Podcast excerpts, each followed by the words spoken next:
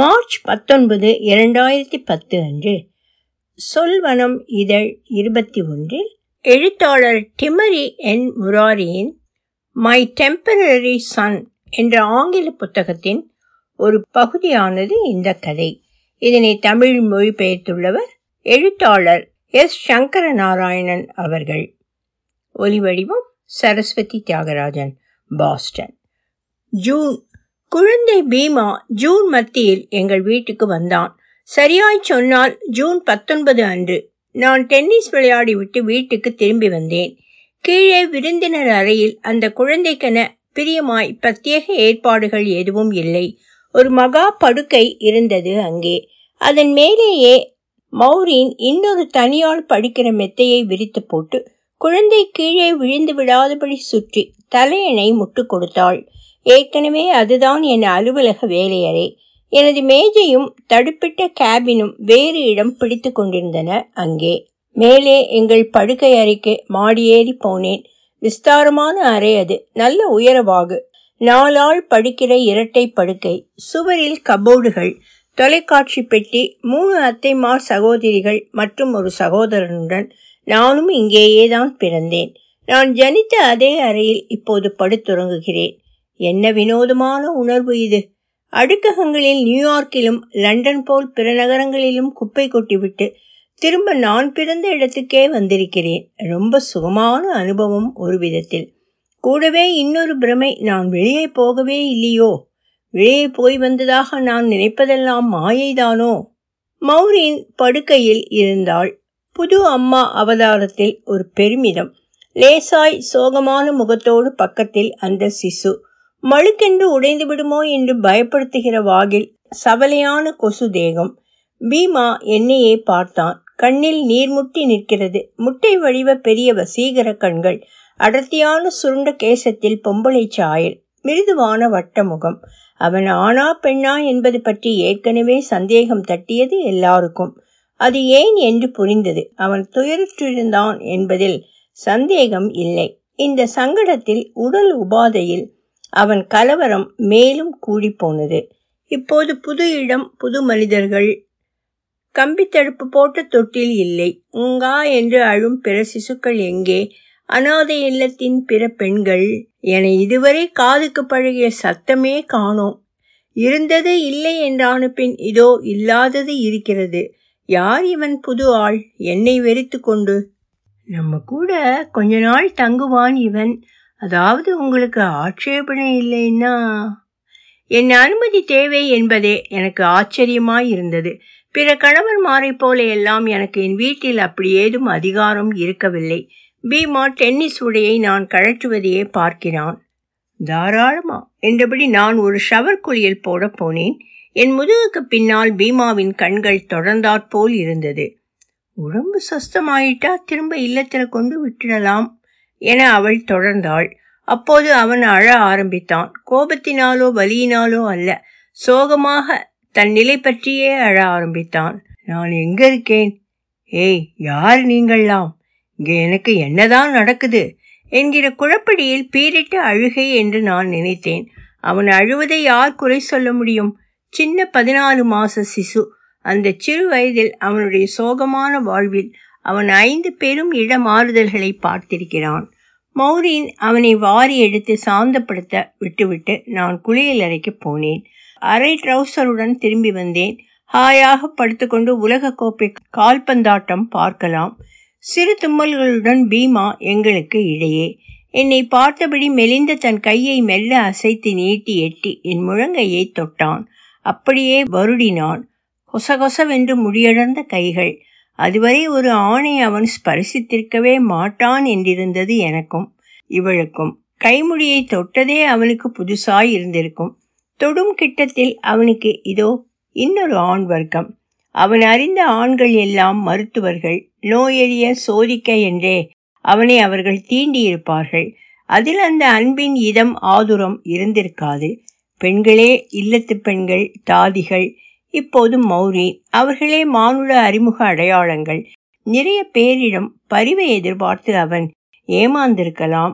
ஒருவேளை என்னை ஓர் அவநம்பிக்கை பார்வை பார்த்தான். என் புன்னகையில் அவன் தைரியப்பட்டான்.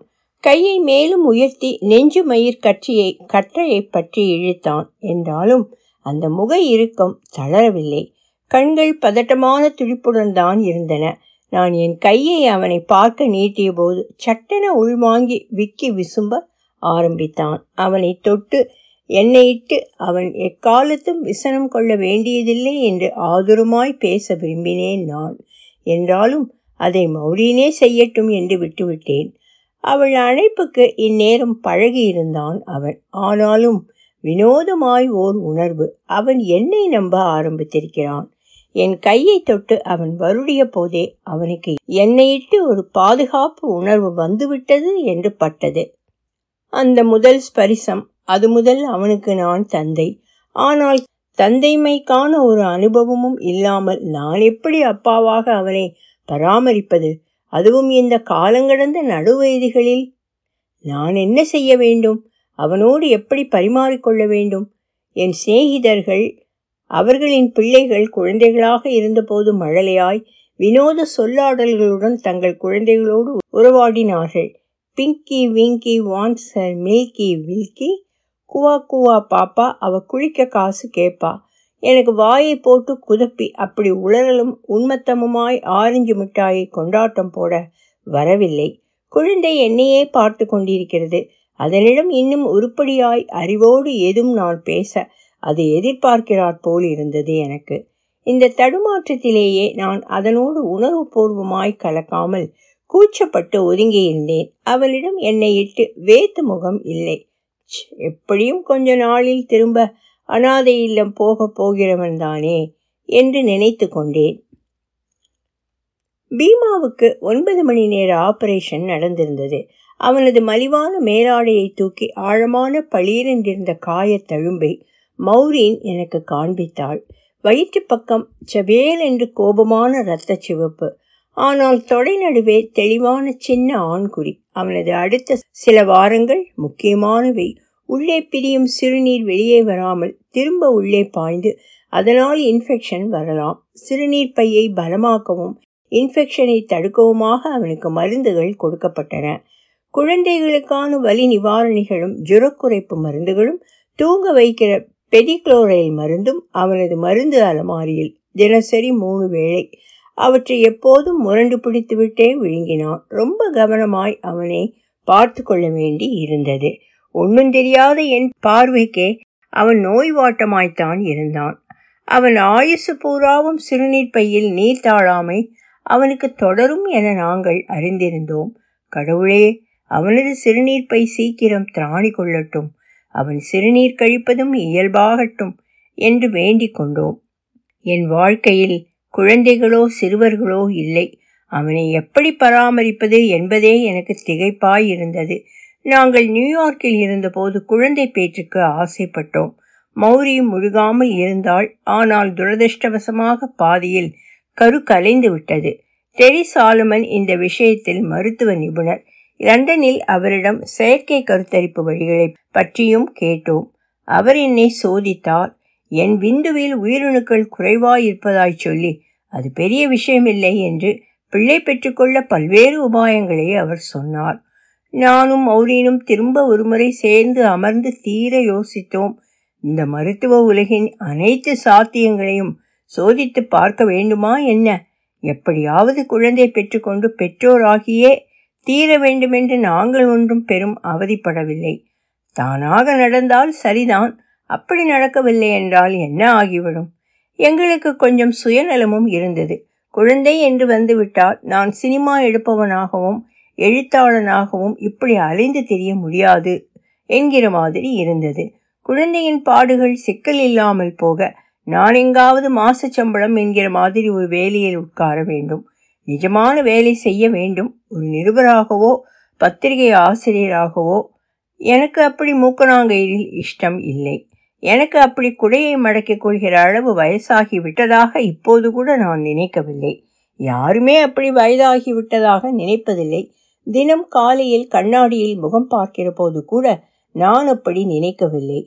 என் முகத்தில் வயசின் வரிகள் தெரியவே செய்கின்றன. காலம் தலையில் கிரவுண்ட் வாங்கிவிட்டது கொஞ்சம். என்னையே கண்ணெடுக்காமல் பார்த்து கொண்டிருக்கிற இந்த சிசு, இதற்கும் எனக்கும் அறுபது வருடங்கள் இடைவெளி. மௌரீன் என்னை விட ஓரிரு வயதே இளையவள். நாங்கள் இப்போது முதிய தம்பதியர். இளம் பையன்களும் அழகிய பெண்களும் என்னை சார் என்றும் இவளை மேம் என்றும் அழைக்கிறார்கள். கிரிஃபின், அப்பு இரு நாய்கள். அவைகளே எங்கள் குழந்தைகள். அம்மாவும் பெண்ணுமான நாய்கள். மிருகங்களுக்கு கூட விதி என்பதெல்லாம் உண்டோ? ஒரு காவலாளி கிரிஃபினை வீதியில் பார்த்துவிட்டு ராத்திரி தூக்க முழுக்கையில் துணையாச்சு என்று அந்த பெண் நாயை கூட்டி வந்தான். நண்பர்கள் சொன்னார்கள், எத்தனையோ பட்டிகளில் ஒரு நாய்க்கு அதிர்ஷ்டம், அதிர்ஷ்டம் தவிர வேறில்லை. இப்ப பார், குஷன் நாற்காலி சொகுசென்ன, வக்கணையான ரெண்டு வேளை சாப்பாடு, பின்னிரவில் கூட மேரி பிஸ்கெட்டுகள், கழுத்து பட்டி, உடல் மாலிஷ், குளியல், ஏசி அறையில் அக்கடாந்து தூக்கம். இந்திய வம்சாவளி சின்ன நாய் அது. பழுப்பு நிற முடி கொண்டது. இதன் மகள் அப்பு இதற்கு உல்டா. உருவம் பெரியது அப்பு, நல்ல கருப்பு நிறம். கிரிஃபின் ரொம்ப பிரியமான நாய். அப்பு என்னை போல எங்கள் மூதாதையர் வீட்டிலேயே அது பிறந்தது என்கிறதில் நாங்கள் அதன் மேல் அளப்பரிய பிரியத்தை பொழிந்தோம்.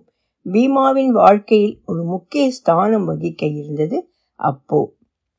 ஆண் பிள்ளை என்கிற தெனாவட்டெல்லாம் இல்லாதவன் நான். ஆனால் எழுத்தாளனாக சுயதிருப்தி உள்ளவன் நான். பிறருக்கு உறுத்தக்கூடிய அளவுக்கு உரையாடல்களில் என் பேச்சு எப்பவும் ரத்தின சுருக்கம். சுபாவத்தில் கூச்சம் உள்ளவன். என் எண்ணங்களைப் போலவே என் உணர்ச்சிகளும் என் எழுத்தின் ஊடாகவே வெளிப்படுகின்றன, வழிபடுகின்றன. எனக்கு குழந்தைகள் இல்லை. எனவே ஜனங்கள் அவர் புத்தகங்களே அவருடைய குழந்தைகள் என்கிறார்கள். ஒரு வகையில் அதுவும் சரிதான். எழுத்தாளர்கள் பொம்மலாட்டக்காரர்கள்.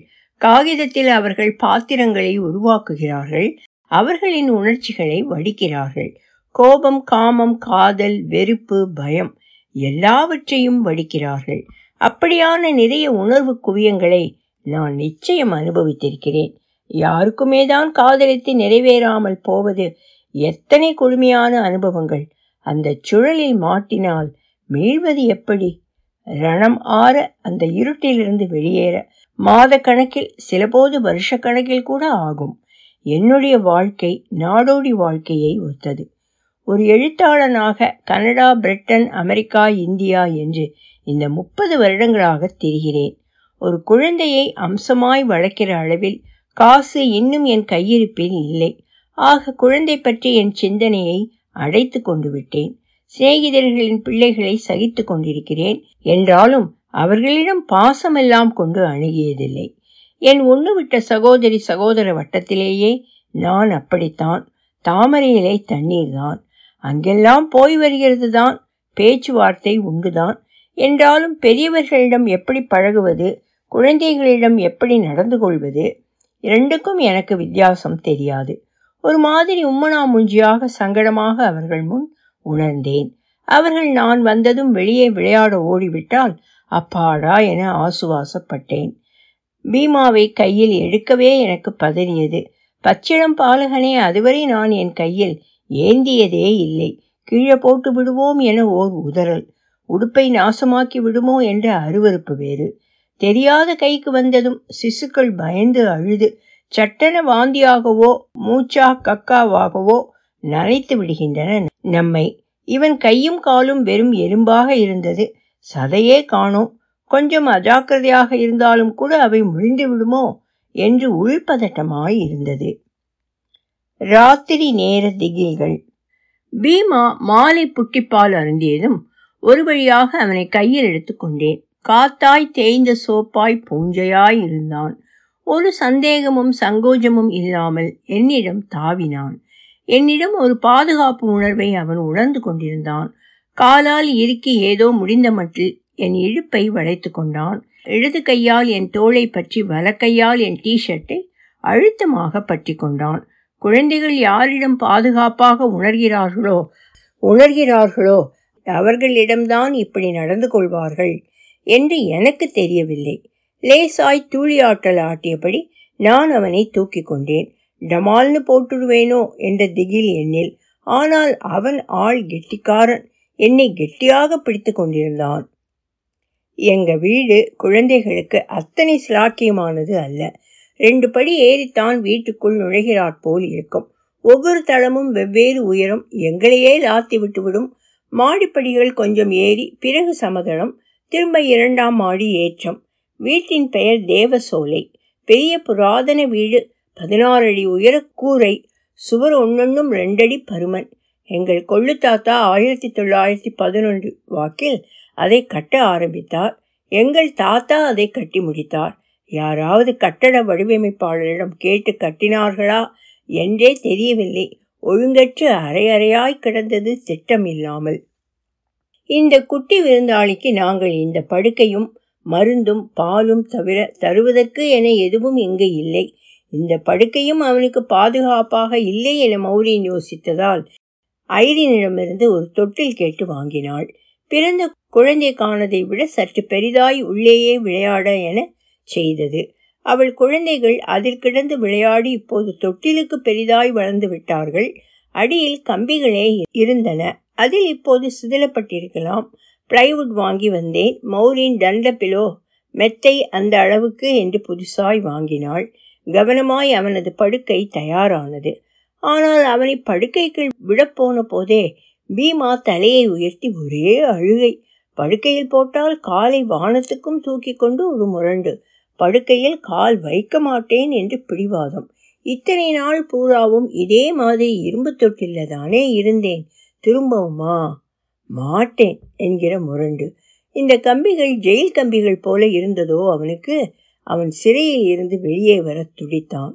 தானாகவே அதன் இடைவெளி வழியே அவன் உள்ளே நுழைய நிறைய மாதங்கள் பிடித்தன. அது கூட உள்ளே கிடைக்கிற பொம்மைகளை எட்டி எடுக்க போனதோடு சரி. அந்த தொட்டில் விளையாட்டு சாமான் எல்லாம் போட்டு வைக்கும் இடமாக இருந்தது. சீக்கிரமே அவனுக்கு நிறையவே விளையாட்டு சாமான்களும் சேர்ந்தாயிற்று. எங்களது மாலை பழக்கங்கள் எங்களைப் போல வயதான தம்பதியருக்கானவை. வெளியே எங்கும் போகவில்லை என்றால் கூடத்தில் அமர்ந்து பானம் அருந்துவோம். அன்றைய நாள் பற்றி பேசி கொண்டிருப்போம், ஏதாவது வாசிப்போம். நான் என் அப்போதைய வேலைக்காய் ஏதும் குறிப்புகள் தயாரித்து கொண்டிருப்பேன். அநேகமாக இரண்டாவது மிடிலில் மூளை சுறுசுறுப்பாகும். பக்கத்தில் எப்பவும் என் ஸ்டீடியோவில் இசை, மேற்கத்திய கிளாசிக்கல் இசை எங்கள் இருவருக்குமே பிடிக்கும். என்றாலும் ஜாஸ், இந்திய இசை கூட வைத்திருக்கிறோம். இந்திய இசை என்றால் சாஸ்திரிய மற்றும் பாப் ரெண்டுமே. ஏ ஆர் ரஹ்மான் போல வைத்திருக்கிறோம். தில்சே நல்ல இசை. என் நாடகத்தில் அதன் ஒன்றிரண்டு பகுதிகளை கூட எடுத்து பயன்படுத்தி இருக்கிறேன். த ஸ்கொயர் சர்க்கிள், வட்டமான சதுரம் நாடகத்தை நானே இயக்கினேன். வெஸ்டர் வைகோல் சந்தை தியேட்டரில் Leicester Haymarket square theatre அரங்கேறியது. அது பீமாவை உறக்கம் அரவணைக்கும் முன் எங்களுடன் அவன் இருந்தால் நல்ல கவனத்துடன் அவன் இசையை காதார கேட்டான். அதை கவனித்துவிட்டு அவனுக்கு இசை புதிந்த பொம்மைகளை வாங்கி போட்டோம். பழைய ஜூக் பாக்ஸ் போன்ற பொம்மைகளை அவன் விரும்பினான். பொத்தான்களுடன் ஒரு ராட்சச ஆமை, பொத்தான் பொத்தானாய் அழுத்த விதவிதமாய் இசை கிளம்பும். குழந்தைகளுக்கான கம்ப்யூட்டர், ஒரு எலக்ட்ரானிக் கீபோர்டெல்லாம் வாங்கி போட்டோம். எல்லாவற்றிலும் விதவிதமான மெட்டுக்கள். எல்லாவற்றையும் மாற்றி மாற்றி இயக்கி தொடர்ந்து இசை கேட்டு அவற்றின் பேட்டரிகளையே காலி பண்ணினான் பீமா. ஆனால் தில் சேவை நான் போட்டால் படபடவென்று தவிழ்ந்து வந்து இசையை ஆஃப் செய்தான். பாக், ரவிசங்கரோ வைத்தால் ஒன்று ரெண்டு நிமிடம் உட்கார்ந்து காது கொடுத்தான். கைவேலியை மறந்து கவனித்தான். ஆனால் தில்சே என்றாலே எப்போது அதை போட்டாலும் கொஞ்சமும் சகிக்காது அவனுக்கு. அந்த ராத்திரியும் அடுத்த ஆறு மாத ராத்திரிகளிலும் அவன் ஏன் சரியாக தூங்குவதில்லை என அறிந்து கொண்டோம். தெருவுக்கு உள்ளடங்கிய வீடு எங்களது என்பதால் சந்தடியிராது. அவன் அறை நிசப்தமாயிருந்தது. ஒரு மின்விசையை அவனை குளிர்வித்தது. அவன் உருண்டு புரள நிறைய தலையணை அடுக்குகள். உமா பக்கத்தில் படுத்து கொண்டாள். எங்கள் அறையின் இன்டர்காம் இரவு ஒரு மணிக்கு எங்கள் தூக்கத்தில் விரட்டது. நானும் அவளும் கீழே ஓடி வந்தோம். பீமா வீறிட்டு கொண்டிருந்தான். அவன் அழுகையை அமர்த்த உமா எடுத்த முயற்சிகள் பலிக்கவில்லை. கைமீறிய நிலையில் எங்களை கூப்பிட்டிருந்தாள். நிறுத்தாத அழுகை, விடாத அழுகை. அந்த சின்ன குழந்தையின் மூச்சு திறன் அயர வைத்தது. அவனை கையில் வைத்தபடி அவன் அழுகையை வெறுமனே பார்த்து கொண்டிருப்பதே தாழ முடியாதிருந்தது. பதறி துடித்து கதறும் குழந்தையை உதற முடியாமல் நாமும் அதனுடன் படபடப்பாய் மாட்டிக்கொள்கிறாற் போல ஆகிவிட்டது. உடலை முறுக்கி வில்லாய் வளைந்தான் அவன். அவன் முதுகெலும்பே தெரித்து விடுமாய் பயமாயிருந்தது. மௌரீன் அவனை சமாதானப்படுத்த முயன்றாள். முடியவில்லை. பிறகு நான் முயற்சி செய்தேன். குழந்தையை தூக்கி கொண்டு முன்னே பின்னே நடந்தோம் இருவரும். ஏதோ பாடினோம், காதோடு என்னென்னவோ பேசி உற்சாகப்படுத்தினோம், ஆதரத்துடன் அணைத்து கொண்டோம். என் செல்லமே, தங்கமே, பட்டே, மணியே. எதுவும் பலனளிக்கவில்லை. அதே விக்கல் வீரிடல், விரைத்து கொள்ளுதல். இல்லத்திலும் இப்படி சமாதான முயற்சிகள் வியர்த்தமாயிருக்கும் என்று தோன்றியது. அவனது வலி உபாதைக்கு அந்த அழுகை ஓரளவு வேண்டியும் இருக்கலாம் அவனுக்கு. ஆனால் எவரும் அவனை தூக்கி கொஞ்சி இப்படி ஆறுதல் படுத்த முயன்றிருப்பார்களா தெரியவில்லை. அறுவை சிகிச்சைக்கு பிறகு நோய் உபாதை நீங்கினாலும் அறுவையின் வலி, அவன் உள்புண் ஆறவும், நரம்புகள் திரும்ப சேர்ந்து கொள்ளவும் சில வாரங்கள் எடுக்கும். அதுவரை வலி இருக்கத்தான் இருக்கும் என்று மருத்துவர்கள் சொல்லி இருந்தார்கள். வலி நிவாரணிகளும் டானிக்குகளும் முழு பலன் தந்ததாக சொல்வதற்கில்லை. ஒரு மணி நேர அளவுக்கே தூங்குவான். அதற்குள் உடம்புதர விழித்து கொண்டு அழ ஆரம்பித்து விடுவான். உடம்பு தேர தேர வலி அடங்கிவிடும். ஆனால் இந்த அழுகை அது வலியினால் மட்டுமல்ல என நாங்கள் அறிந்தோம். இருளை கண்டால் அவனுக்கு பீதி, அதுதான் விஷயம். இந்த அப்ராணியை எந்த மாதிரியான கனவுகள் வெறுட்டும் தெரியவில்லை. உடம்பு உதற பதறி துடித்தது. விடாத அழுகை அழுகிறாற் போல எப்படி அதை பார்க்கிறான் கனவில். தேவைக்கு அதிகமாகவே அவன் இடர்பட்டு விட்டான் தன் வாழ்க்கையில். நிராகரிப்புகள், தனிமை, வலி, மற்ற எந்த அனாதையையும் விட இவனுக்கு இந்த அவஸ்தைகள் அதிகமாய்க்கூட இருக்கலாம். அவனை கையில் எடுத்து அரவணைத்தபடி நடை போடுகிற போது கூட அவன் அரைமயக்கத்தில் கனவு பிரமைகளின் பிடியிலேயே சஞ்சாரம் செய்து கொண்டிருந்தான். அழுது விக்கி தவித்து இருந்த கொஞ்ச நஞ்ச திராணியையும் தொலைத்துவிட்டு போத்தல் பால் அருந்தி அடங்குவான். ஒரு மணி நேரம் போத்தல் பாலை முழுசாய் உறிஞ்சி குடித்து விடுவான். அப்படியே கண் சொருக மீண்டும் உறக்கத்தில் அமிழ்ந்து விடுவான். ஆழ்ந்த உறக்கம், முழு உறக்கம் அவன் உறங்கியதே கிடையாது.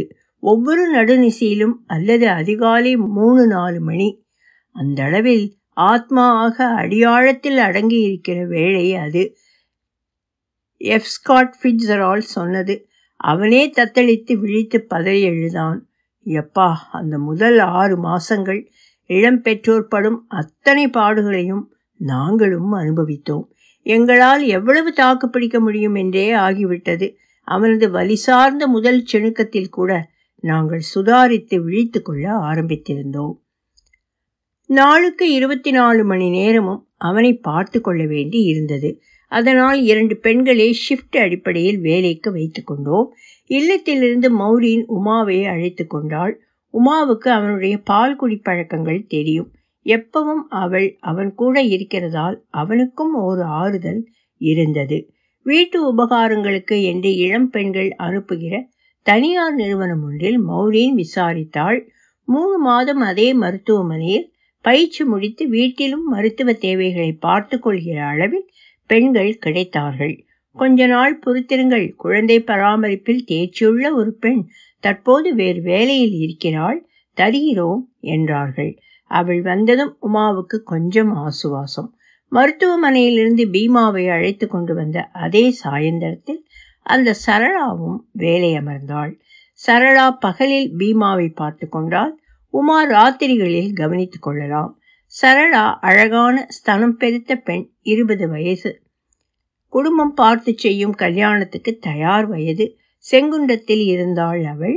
எங்கள் வீட்டிலிருந்து இரண்டு மணி நேர பேருந்து பயணம். முதலில் மௌரீன் இயல்பான வாழ்க்கைக்கு திரும்பினாள். பீமாவை பார்த்து கொள்ள ஆயாக்கள் இருந்தார்கள். அவளுக்கோ சிறுவர் நல மேம்பாட்டு இல்லங்களின் செஷயர் ஹோம்ஸ் நிர்வாகம், தட்சிண சித்ரா கூட்டம், அதை பற்றி பின்னால் சொல்கிறேன், எல்லாம் இருந்தன. ஓடபிள்யூசியில் வெளிநாட்டு மாதர் சங்கம். அவள் நிதியாளர். பீமாவின் செலவை ரூபாய் பைசா குறையாமல் கணக்கெழுதினாள். ரெண்டாம் நாளோ மூணாம் நாளோ சரளா வரவில்லை. அப்போதுதான் பீமாவை பார்த்து கொள்கிற வேலை தனக்கிருக்கிறது என்ற உணர்வு தட்டியது அவளுக்கு. குழந்தைன்னா என்னன்னே அறியாதவள் ஐரீனிடமும் அருணாவிடமும் குழந்தை பராமரிப்பு பற்றி புத்தகங்கள் வாங்கி அவசரமாக வாசித்தாள். வாசிக்கவே முடியவில்லை அவளால். மனசில் ஏறினால்தானே. டாக்டர் ஸ்பாக்கை டாக்டர் பெஞ்சமின் ஸ்பாக் பற்றி மட்டும்தான் எனக்கு தெரியும். ஆனால் உலகெங்கும் தாய்மார்கள் நடுவே அவருக்கு மதிப்பு சரிந்து போயிருந்தது. அந்த முதல் சில நாட்களில் பீமாவை நான் அதிகம் பார்க்கவில்லை. பாலை குடித்தான், மருந்துகள் எடுத்துக்கொண்டான், தூங்கினான். எல்லாவற்றையும் நான் வெறுமனே பார்த்து கொண்டிருந்தேன். அவன் மெல்ல அவன் பாட்டுக்கு குணமாகி வந்தான். நான் என் பாட்டுக்கு என் வேலைகளில் இருந்தேன். ஒரு மும்பை கொலை பற்றிய கட்டுரை நூல் நான் எழுத ஏற்றுக்கொண்டிருந்தேன். பீமா வருகையால் மும்பை செல்வதை ஒரு சில வாரம் தள்ளி வைத்தேன். இது தவிர ஒரு திரைப்பட வேலையும் எழுதி கொண்டிருக்கிற ஒரு நாவலுமாய் மாற்றி மாற்றி வேலைகள் இருந்தன. நான் முழுக்க என் வேலையாய் வளைய வந்தேன். பீமாவோ என்னையே கவனித்து கொண்டிருந்தான். நான் எப்போ அவன் கண்ணில் படுவேன் என்கிறாற் போல எதிர்பார்த்திருந்தான். அவன் பார்வையில் நான் தட்டுப்பட்டதும் வீலென ஒரு அழுகை, கை நீட்டி என்னை அழைப்பான். எப்பவுமே அவன் பிடிச்சால் உடும்பு பிடி. அவனது ஆயா தூக்கி கொண்டிருக்கும் போது பக்கத்தில் நான் போனாலே என் சட்டையை கப்பென பற்றி கொள்வான். மூர்க்கப்பிடி, முதலைப்பிடி, அப்புறமா அப்புறமா பீமா, அப்புறமா வரேன் என்று அவனை சமாதானம் செய்தபடி நான் அந்த கையை விடுவிப்பேன். ஆனால் குழந்தைகள் வாழ்வில் அந்த கணம் அதுதான் முக்கியம். அப்புறமாவது சப்புறமாவது பெருஞ்சோகமாய் அழுகை ராகம் எடுப்பான். யாராவது ஆயா வந்து அவனை தூக்கி என் காது கேட்காத தூரத்துக்கு எடுத்து செல்வார்கள். இன்னும் தவழ ஆரம்பிக்கவில்லை அவன். எல்லா இடத்துக்கும் அவனை தூக்கித்தான் அழைத்து செல்ல வேண்டும். தரைக்கம்பத்தில் அவனை விட்டால் உருளுவான். இல்லை எழுந்து உட்கார்ந்து மென்மையான பொம்மைகளுடன் விளையாடுவான். பகலில் மூணு போத்தல் பால், ராத்திரி வீறிட்டலறி விழித்து கொள்கையில் சமாதானம் செய்ய இன்னொரு மூணு போத்தல் என்று அருந்தினான். ஒரு குழந்தைக்கு பால் மாத்திரம் போதுமா? குழந்தைக்கான போஷாக்கு மிக்க உணவு பழக்கம் பற்றி எங்களுக்கு தெரியாது. தெரிந்த நண்பர்களிடமெல்லாம் தொலைபேசியில் கேட்டுக்கொண்டாள் மௌரீன். கூழான உணவு வகைகள், கோழி பிராத், பிஸ்கெட்டுகள், ரஸ்குகள். இந்தியாவில் உடனடி குழந்தை உணவு வகைகள் கிடைப்பதில்லை. எங்கள் சமையல்காரன் எத்திராஜ் அவரால் சமையலறையில் என்ன செய்ய முடியுமோ அதை குழந்தைக்கு தந்தோம். சாதம் கூட மையாய் நசுக்கிய காய்கறிகள் என ஆரம்பித்தோம். அதன் பிறகு கோழிக்கறி துண்டுகளும் பிற புலால் வகைகளும். அவன் வந்த முதல் சில வாரங்களில் நான் பீமா எங்கள் விருந்தாளி என்றே ஒட்டாமல் குறிப்பிட்டு வந்தேன். இரவு நேரம் நண்பர்களுடன் மொத்தமாய் சாப்பிட நேர்கையில் பேச்சு அவனை பற்றியும் வரும். என் நட்பு வட்டாரத்தில் பீமா உடம்பை திறந்தாற் போலவே அவனது வாழ்க்கையையும் திறந்து வைத்தேன் நான்.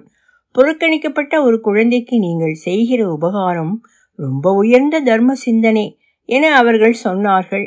எல்லாம் மொரீனோட நல்ல மனசுதான் என்று தவறாமல் நானும் எடுத்து சொன்னேன். அந்த குட்டி விருந்தாளிக்கு நான் இடம் கொடுத்தேன், அவ்வளவே. அவனை தொடர்ந்து விருந்தாளி எனவே நான் குறிப்பிட்டு வந்தேன், அணுகி வந்தேன் ஒரு இடைவெளியுடன். ஆனால் அவனுக்கு நான் விருந்தளிக்கிறவன் அல்ல, நான் அவன் அப்பா. இல்லாத அவன் அப்பா நான் தான், அவன் தொட்டுணர்ந்த அப்பா. அவனை விட்டு விலகி இருப்பதான என் பாவனையில் அவனது இதயத்துக்கும் ஆத்மாவுக்கும் வஞ்சனை செய்தேன் நான். ஆனாலும் உள்ளூர நான் அவன் சார்ந்த நெருங்கிய இணைப்பை கொண்டிருந்தேன்.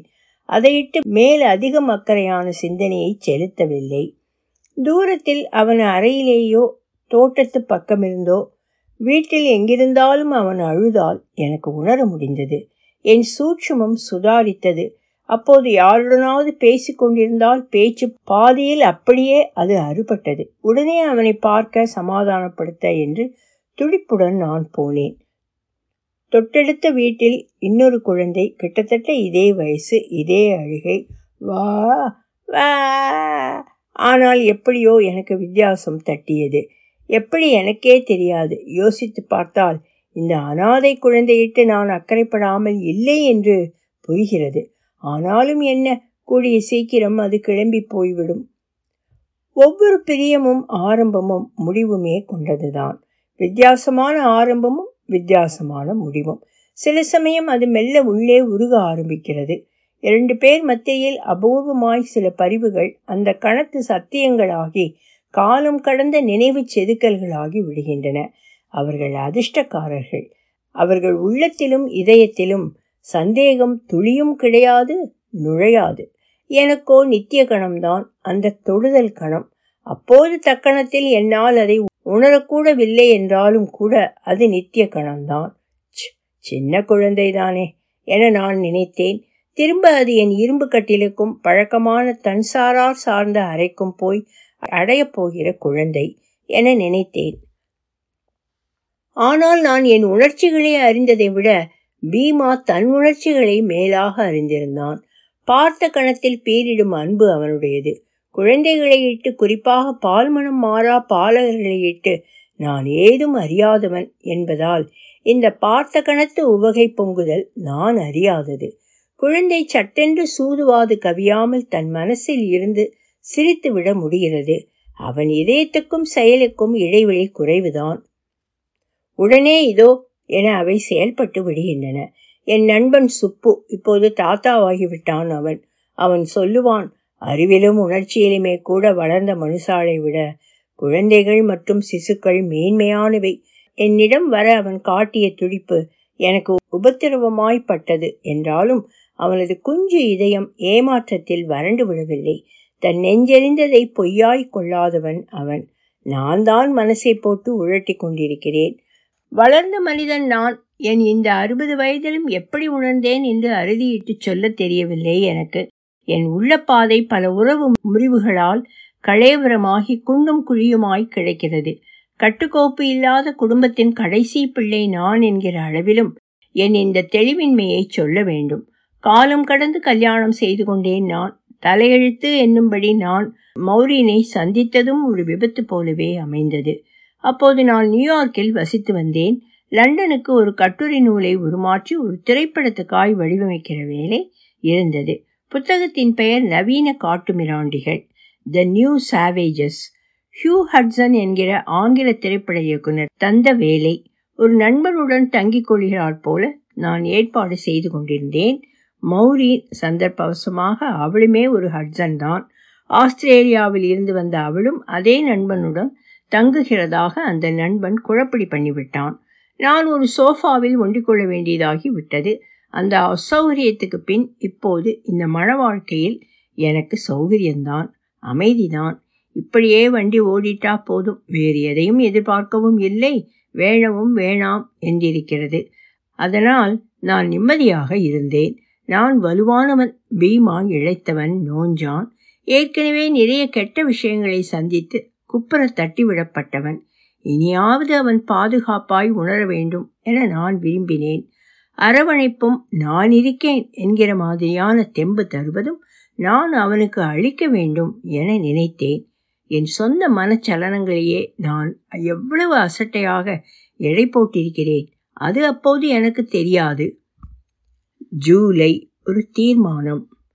நான்கு நாட்களுக்கும் உறக்கம் தொலைந்த நான்கு இரவுகளுக்கும் பிறகு நானும் மௌரீனும் பீமாவை அப்படியே எக்கேடும் கெடு என்கிறாற் போல இரும்பு கட்டிலில் அனாதை இல்லத்தில் கொண்டு கிடத்திவிட்டு வந்துவிட முடியாது என்கிற முடிவுக்கு வந்தோம். உடல் ரீதியாகவும் உணர்வு ரீதியாகவுமே கூட மெல்ல அவன் தேறி வந்தான்.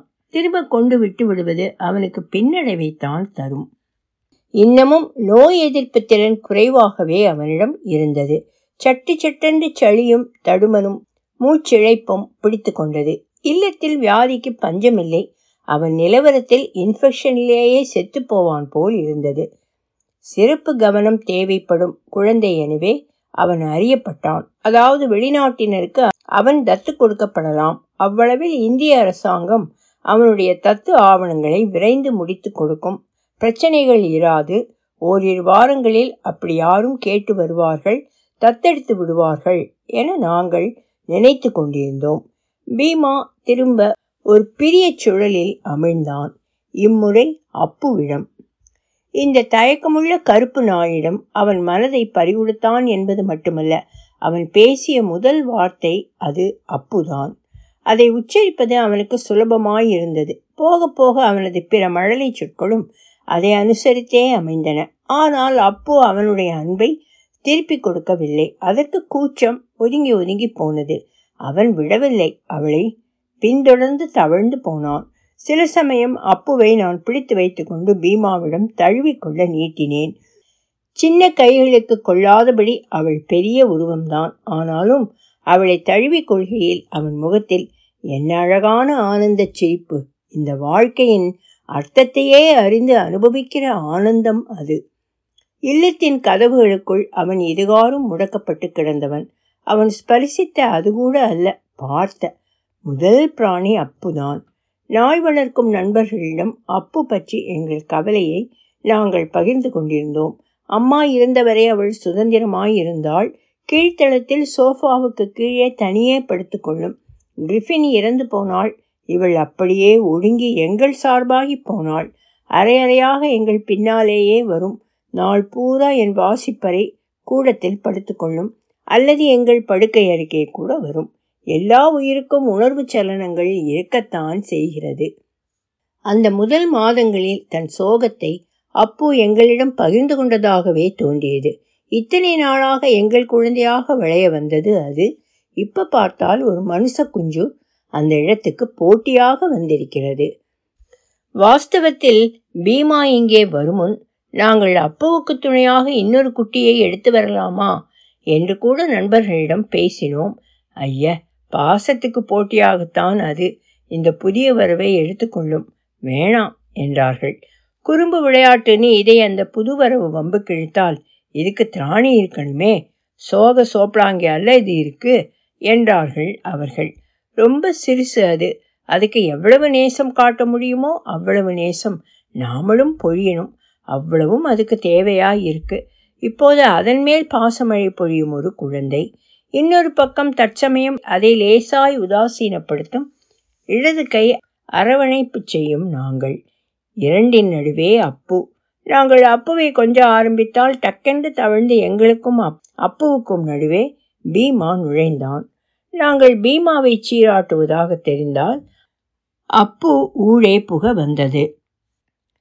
குழந்தைகளை பற்றி நான் ஏதும் அறியேன், அத்தனைக்கு கவனித்து பார்த்ததும் இல்லை. எந்த புது விஷயத்தை இட்டும் அவர்கள் காட்டும் மலர்ச்சி, பிரமிப்பு நான் அறிந்ததில்லை. குழந்தைக்கு எதுவும் புதுசு, எல்லாம் புத்தம் புதுசு. அதுவரை அது அறியாதது, அப்படியொன்றை அது நினைத்தே பார்க்காதது அது. சாதாரணங்களிலேயே குழந்தைகளுக்கு கிடைக்கும் அந்த திகட்டல், வாய்ப்பிழந்த ஆர்வ எழுச்சி வளர்ந்த நமக்கு இல்லை. அபூர்வ விஷயங்களிலே கூட நமக்கு அந்த புலகாங்கிதம் கிடையாது. வான்வெளி ராக்கெட்டுகள் ஒவ்வொரு பகுதியாக கழண்டு கொள்ளுதல், எரிமலை குமுறல்கள், குண்டுகள் மேலிருந்து விழுதல், இதை கவனிக்க ஆச்சரியம் உண்டு, ஆனால் பிரமிப்பு கிடையாது. விஸ்தாரப்பட்டு விரிந்து கொண்டே வரும் பீமாவின் உலகில் முதல் ஆனந்தம் புஷ்பங்கள், அவற்றின் வண்ணங்கள், சிவப்பு, பழுப்பு, மஞ்சள், எல்லாம் இலைப்பச்சை நடுவே எல்லாம் அவன் கண்ணை வசீகரித்தன. அவற்றை பறித்த தினசரி அவனிடம் நாங்கள் நீட்டினோம். கைகொள்ளும் அளவு அவன் அவற்றை வாங்கி கொண்டான். சரளாவும் இதர பெண்களும் பூக்களை காதில் அணிந்தார்கள், கூந்தலில் சூடி கொண்டார்கள். பீமா அதையெல்லாம் பார்த்திருந்ததால் அவனும் புஷ்பங்களை காதில் அடைத்து கொண்டான். ஒரே சிரிப்பு. அதை பிடுங்கி பின் அவன் காது பின்னால் நாங்கள் செருகிவிட்டோம். எங்கள் வீடு தெருவில் ஒரு ஐம்பது அடி உள்ளே இருந்தது. ஒரு காலை உலாவலின் போது அவனை நான் தூக்கி கொண்டு தெருவுக்கு வந்தேன். வீட்டுக்குள்ளிருந்து அவனது முதல் வெளிப்பயணம் அதுதான். அப்போது அந்த தெரு வழியே ஐந்து எருமைகள் எங்களை சாவகாசமாய் கடந்து நடையிட்டன. கண்விரிய வாய்ப்பிழக்க அதை பார்த்தான் பீமா. ஒரு எழுத்தாளனாக இதை நான் எழுதியிருந்தால் பீமாவின் வாய்ப்பிழந்து சங்கடத்துடன் அந்த வரியை அடித்திருப்பேன். ஆனால் அவன் தாடை அப்படி கீழே இறங்கியது. அதை அப்போது பார்த்தேன். ஒரு பதினாறு மாத இந்திய குழந்தை அதுவரை எருமை மாட்டையோ பசுவையோ பார்த்திருக்கவே இல்லை என்பதையே என்னால் அதுவரை நம்ப இயலவில்லை. ஒரு அமெரிக்க ஐரோப்பிய குழந்தை இதே வயதில் ஒரு காரையோ தொலைக்காட்சி பெட்டியோ பார்த்ததே இல்லை என்றால் நம்புகிறாற் போலவா இருக்கிறது. அதை போலத்தான் இதுவும். அவன் ஏதும் கிராமத்தில் இருந்திருந்தால் தினசரி எருமையும் பசுவும் கண்ணில் பட்டுக்கொண்டேதான் இருந்திருக்கும். சென்னையில் இப்படி எருமைகளை யார் கண்டுகொள்வார்கள், சட்டை செய்வார்கள். அது ஒரு குழந்தைக்கு ஆகா வென்றிருந்தது. இதே பிராயத்து மற்ற குழந்தைகள் அவரவர் அப்பா அம்மா தூக்கி கொண்டு வெளியே வர நிறைய காட்சிகளை கண்டிருக்கும். பீமா இல்லத்துக்கட்டிலில் இருந்தவன். வெளியுலகம் அவனுக்கு தெரியாது. ஓர் இல்லத்திலிருந்து மற்றதற்கு மாறும்போது அல்லது மருத்துவமனைகளுக்கு, சோதனை கூடங்களுக்கு என்று அவன் போயிருந்தாலும் யார் மடியிலாவது கிடந்திருப்பான். தடதடத்த ஓடும் வாகனத்தின் மேற்கூரையே அவனது காட்சிக்கு கிடைத்திருக்கும். அந்த சோம்பலான சொகுசு கொண்டாடும் மிருகங்களை பீமா அடைந்த பரபரப்பினால் நானும் சரியாக கவனிக்க ஆரம்பித்தேன். கை காலை உதைத்து அப்பு அப்பு என்று கை நீட்டி காட்டி பின்னால் போகச் சொன்னான் பீமா. மௌரீன் சமூக பணியாளர் சரளாவிடம் பீமாவை தத்து தருகிற ஏற்பாடுகளை செய்ய சொன்னாள். அவனது தற்போதைய உடல் உபாதைகள், அவனுக்கு எடுத்த சோதனைகள், அவனுக்கு நடந்த அறுவை சிகிச்சை, ஆயுசு பரியந்தம் அவன் எதிர்கொள்ளப் போகிற பிரச்சனைகள். சரளா சார்பில் மௌரீனே ஒரு அறிக்கை எழுதினாள். அவனது பின்னணி பற்றி, அவன் உடல் உபாதை, வெற்றிகரமான சிகிச்சை, பிறகு உடல் ரீதியாகவும் மன ரீதியாகவும் அவன் தேறி வந்து கொண்டிருப்பதையும் அதில் குறிப்பிட்டாள். எங்களுடன் அவன் தற்போது வசித்து வருவதே அவள் குறிப்பிடவில்லை.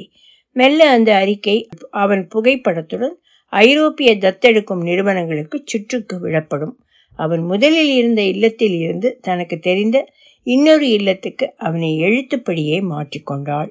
இந்த இல்லத்தில் அவள் சொல்வாக்கு செல்வாக்கு பெற்றிருந்தது. இந்த கைவிடப்பட்ட சின்ன குழந்தைக்கு ஒரு நல்ல பாதுகாப்பான வீடு அமைய வேண்டும். அப்போது எங்கள் யோசனையெல்லாம் அதுதான். எங்காவது அவன் அமைதியுடன் தன் குழந்தை பருவத்தை உற்சாகமாய் கொண்டாட வேண்டும், வாலிப வயசுக்கு வர வேண்டும், பெரியாம்பளையாக ஆக வேண்டும், பின் காதலால் மொய்க்கப்பட்டு அமிழ்த்தப்பட்டு முதுமையை காண வேண்டும். சரளா அந்த அறிக்கையில் கையெழுத்திட்டால் அது உலகம் பூராவும் இந்தியா பூராவும் அனுப்பி வைக்கப்பட்டது. தமிழ்நாட்டின் ஒரு ஒருங்கிணைப்பு நிறுவனத்தில் இருந்து இன்னொரு சமூக நல பணியாளரான இளம் பெண் எங்களை பார்க்க வந்தார்.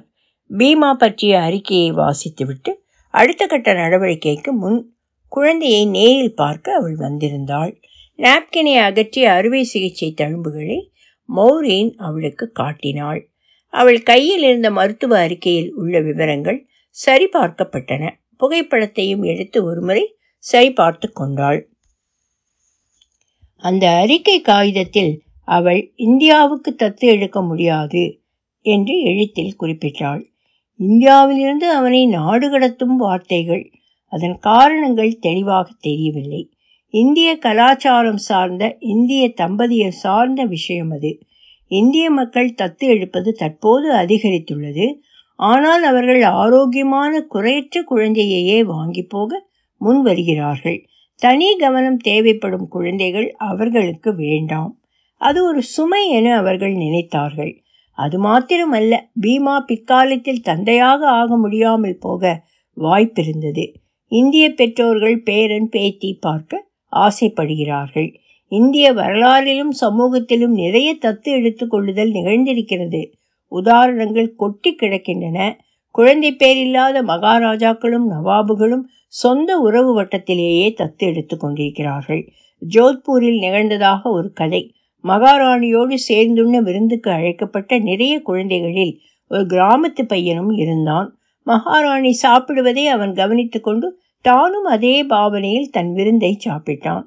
அதுவே தகுதியாகி மகாராணியின் வாரிசாகி அடுத்த மகாராஜாவாக ஆனான் அவன்.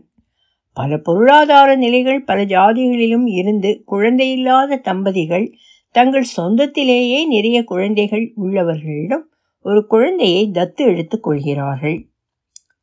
தனி கவனம் தேவை என்கிற மந்திர சொற்கள் தான் பீமா இந்தியாவை விட்டு வெளியேற கிடைத்த பாஸ்போர்ட். நிறைய இந்தியர்களின் கனவு அது. இந்தியாவை விட்டு வெளியே செல்வது என்பது உண்மைதான். என் பதினெட்டாவது வயதில் நிறைய இந்தியர்களைப் போலவே நானும் மேல் படிப்புக்காக இந்த நாட்டை விட்டு வெளியேறினேன். எல்லோரும், ஏன் எனக்கே கூட ஆச்சரியம், பின்னால் நான் இந்தியா திரும்ப விரும்பினேன். என்னுடைய ஒவ்வொரு நண்பனின் உறவுக்காரனின் பெண்ணோ பிள்ளையோ ஒருவரோ இருவரோ அமெரிக்காவில், ஆஸ்திரேலியாவில், இங்கிலாந்தில், ஐரோப்பாவில் என்று இருக்கிறார்கள். மந்திரநாயனம் வாசித்தவன் பைட் பைப்பர் தன் இசையால் ஊரின் எலிகளை கிளப்பிக் கொண்டு போனாற் போல நம்மவர்களையெல்லாம் ஏதோ இழுத்து போய் இருக்கிறது. பீமாவுடனான இந்த ஆரம்ப கட்ட பரிச்சயத்தில் அவளது தற்போதைய இடர்கள் அவைதான் எங்களுக்கு கண்ணில் பட்டன. பெற்றோர்கள் நிராகரிப்பு ஒரு அனாதை இல்லத்தில் வந்து அடைந்தது. இத்தனை அவஸ்தைப்பாடுகளும் தாண்டினால் பொன்னாய் ஒரு வாய்ப்பு வெளிநாட்டு வாசம். தடை நீக்க சான்றிதழ் வரணும் என்றாள் ஷைலா. தத்து எடுக்கும் வழிமுறைகளை பற்றி சொன்னால் அதன் பின் ஒரு அறுபது நாட்கள் நாம் காத்திருக்க வேண்டியிருக்கும். குழந்தையின் பெற்றோர் அதற்குள் மனசு மாறலாம் என்று அறுபது நாள் அவர்களுக்கு கொடுத்திருக்கிறார்கள். அந்த பெற்றோர் தங்கள் நிஜ பெயர்தான் தந்திருக்கிறார்களா என்றே நமக்கு தெரியாது. எப்படி அதை சரிபார்ப்பது? ஒரு தடவை வெளிநாட்டிலிருந்து தத்து எடுக்க வந்த தம்பதியர் நிஜ பெற்றோரை சந்திக்க விரும்பி ஒரு கிராமத்துக்கு வந்து விசாரித்தோம்.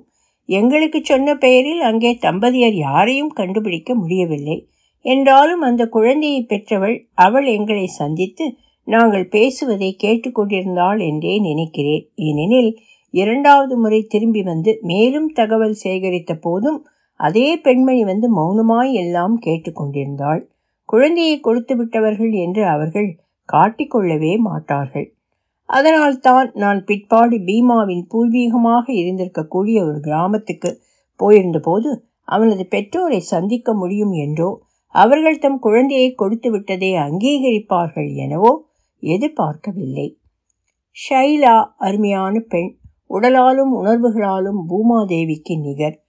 அமெரிக்காவில் சமூக பணியில் மேல்நிலை பட்டம் பெற்றவள். அவளை சுற்றி இதமான கதகதப்பும் மந்தகாசமும் கதிர்வீசின. புத்தனின் பொறுமை அவளுக்கு தேவையாயிருந்தது. ஒரு குழந்தையை தத்து எடுக்க கணக்கற்ற காகிதங்களை ஆவணங்களை பல நிர்வாக அமைப்புகளிலிருந்தும் நீதிமன்றங்களிலிருந்தும் போய் வாங்கி வர வேண்டியிருந்தது. பதினைந்து ஆண்டுகளாக இந்த பணியாற்றியதில் அவளிடம் நிறைய கதைகள் இருந்தன பகிர்ந்து கொள்ள. இத்தனைக்கும் பிறகும் நகைச்சுவை உணர்வு குன்றாமல் அதே சமயம் இந்த அனாதை பிள்ளைகளிடத்தில் ஆதுரமும் பெற்றிருந்தாள். அப்புறம் இந்த அறுபது நாட்கள் கழித்து இதை ஒரு சுற்றறிக்கையாய் மாநிலத்து பல்வேறு தத்துப்பணி செய்யும் நிறுவனங்களுக்கு அனுப்புவோம். மாநிலத்துக்குள்ளேயே யாராவது தத்து எடுத்துக்கொள்வார்களா என்று பார்க்க அதற்காக ஒரு முப்பது நாட்கள் காத்திருக்க வேண்டி இருக்கும். பிறகு யாரும் இல்லாத பட்சம் இந்த சான்றிதழையும் குழந்தை பற்றிய தகவல்களையும் காராவுக்கு சென்ட்ரல் அடாப்ஷன் ரிசோர்ஸ் ஏஜென்சி தில்லிக்கு அனுப்புவோம்.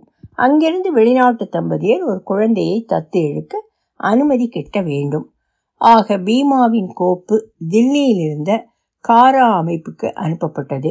அவன் வாழ்ந்த பதினைந்து மாதங்களில் அவனை பொறுத்த எந்த துண்டு காகிதமும் சேமிக்கப்பட்ட தகவல்களும் அந்த கோப்பில் போகும். எந்த மருத்துவ சான்றிதழுக்கும் மும்மூன்று பிரதிகள், அறுவை சிகிச்சை விவரங்கள், அதன் பாடுகளிலிருந்து அவன் தேடிய விவரங்கள், மௌரீனின் அறிக்கை, தத்து எடுக்க தேவையான சான்றிதழ், அத்தோடு இந்த தடை நீக்க சான்றிதழ், ஒவ்வொன்றுக்கும் ஒரு நோட்டரி பப்ளிக் மேற்பார்வை கையெழுத்து, எல்லா காகிதங்களிலும் குழந்தையின் படம் நோட்டரியுடைய முத்திரையுடன் போகும். காரா அனுமதி இல்லாமல் ஒரு குழந்தையும் வெளிநாட்டுக்கு அனுப்பப்படவோ தத்தாக போகவோ இயலாது. இதெல்லாம் விதிமுறை ஒரு கோட்பாட்டளவில். ஆனால் சட்டத்துக்கு புறமான தத்துகள் நடக்கின்றன. காரா அனுமதி சான்று அளிக்க ஒரு ரெண்டு வாரம் போல எடுத்துக்கொள்கிறது என்று எங்களுக்கு தெரிய வந்தது. தற்செயலாக எங்களுக்கு ஒரு நண்பன் சென்னையில் இருந்தான், ஒரு ஐரோப்பியன். அவன் நாட்டிலேயே தத்துக்கு தயாராக இருப்பதை போடலாமே என்று தன் நாட்டை சிபாரிசு செய்தான். அந்த நாட்டின் மீது எங்களுக்கு அபிமானம் உண்டு என்றாலும் அங்கே வளர்ந்தால் பீமா வயதுக்கு மீறிய முதிர்ச்சி கொண்ட பதின்பருவ மகனாக வளருவான் என்று நாங்கள் நினைத்தோம். இங்கே உறவுக்காரர்களை பார்க்க வருகிற அமெரிக்க இளைஞர்களை நான் அவ்வண்ணம் பார்த்திருக்கிறேன். அவர்கள் புத்திசாலிகளாக இருப்பார்கள், ஆனால் அவர்களிடம் உறுத்துகிற வகை அமெரிக்க சாய்வு தட்டும். ஸ்பெயின் பற்றி நினைத்தோம். எங்கள் இருவருக்கும் பிடித்த நாடு, ஜனங்கள். டென்மார்க்கும் எங்களுக்கு ஏற்புதான். நண்பனின் யோசனைப்படி நான் இணையத்தில் மேய்ந்தேன். அவன் நாடு வளமானது, நிலையான குடியரசு ஆட்சி முறை, இந்த புதிய சீக்கு தீவிரவாதம் அண்டாத நாடு, நாளும் மோசமாகிக் கொண்டே வரும் இந்த உலகத்தில் அமைதியான சிறு தீவு. ஆக இந்த முடிவை பீமாவுக்கு எடுத்தோம். அவன் முழு வாழ்க்கை சார்ந்து எடுத்தோம். இந்த ஐரோப்பிய நாடு இதுதான் அவனுக்கு ஆக பாதுகாப்பான புகலிடம், அமைதி பூங்கா. அந்த நாட்டில் இருந்த ஒரு தம்பதி அவனை தத்து எடுக்க முன்வர வேண்டும், அது இருக்கவே இருக்கிறது. தொடரும். குறிப்பு: இந்த கதையை எழுதியவர் இந்திய வம்சாவளியைச் சேர்ந்த திமரி என் முராரி. பல நாடுகளில் பத்திரிகையாளராக பணியாற்றியவர். நாவலாசிரியர், திரைக்கதையாளர், பட தயாரிப்பாளர், நாடகாசிரியர், நாடகங்களை இயக்கியவர். இக்கதையை என்த் பொசிஷன் என்கிற ஒரு வலைப்பத்திரிகையில் பார்த்தோம். அங்கிருந்து எடுத்து நல்ல மொழிபெயர்ப்பாளரும் தானே ஒரு நன்கறியப்பட்ட கதாசிரியருமான திரு சங்கரநாராயணனிடம் கொடுத்து மொழிபெயர்க்க சொல்லி கேட்டோம். இடையில் திரு முராரி இந்தியாவில், அதுவும் சென்னையில் தற்போது வசிக்கிறார் என்று அறிந்து வலையில் தேடினால் அவர் இந்தியாவை வைத்து நிறைய புத்தகங்கள் எழுதியிருக்கிறார் என்று தெரிந்தது. எழுதி அனுமதி கேட்டோம். இக்கதையை தமிழில் மொழிபெயர்க்க திரு முராரி தன் அனுமதியை சொல்வனத்துக்கு அளித்திருக்கிறார். அவருக்கு எங்கள் நன்றி. இக்கதை அவருடைய மை டெம்பரரி சன் என்ற ஆங்கில புத்தகத்தில் ஒரு பகுதி என்பதை இங்கு வெளியிடச் சொன்னார். அப்புத்தகத்தின் விவரங்கள்: my temporary son, Penguin India, இரண்டாயிரத்தி ஐந்து, paperback, rupees two hundred and fifty. இந்த சொல்வனம் இதழ் இருபத்தி ஒன்று வெளியிட்ட காலகட்டத்தில் இதன் விலை. இது புனைக்கதை போல எழுதப்பட்டாலும் கதை இல்லை.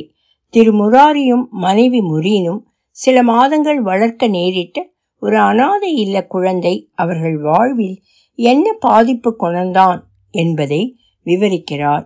இந்திய தத்தெடுப்பு சட்டங்களின் பல அடுக்கு சிக்கல்கள், பன்னாட்டு தத்து, உள்நாட்டு தத்தெடுப்பு போன்ற பல முக்கியமான விஷயங்களை பற்றிய எளிய சுவாரஸ்யமான நடையில் இப்புத்தகம் பேசுகிறது. நாற்பத்தி ஐந்து வயதுக்கு மேலான பெற்றோருக்கு தத்து கொடுக்க இந்திய சட்டம் தத்து நிறுவனங்கள் அனுமதிப்பதில்லை என்பதால் முராரி மௌரீன் தம்பதியர் அக்குழந்தையை பிறருக்கு விட்டு கொடுக்கிறார் என்பதை இப்புத்தகம் விளக்கும். வாசகர் பத்திரிகை விமர்சனங்களை இப்பக்கத்தில் காணலாம். இது ஒரு உணர்ச்சி மிக்க, ஆனால் எங்கும் மிகைப்படுத்தப்படாத வித விவரிப்பை கொண்ட புத்தகம். இதை ஜீவத் துடிப்புடன் திறம்பட மொழிபெயர்த்துள்ள எஸ் சங்கரநாராயணனுக்கு சொல்வனத்தின் நன்றி. ஒலிவடிவம்: சரஸ்வதி தியாகராஜன், பாஸ்டன்.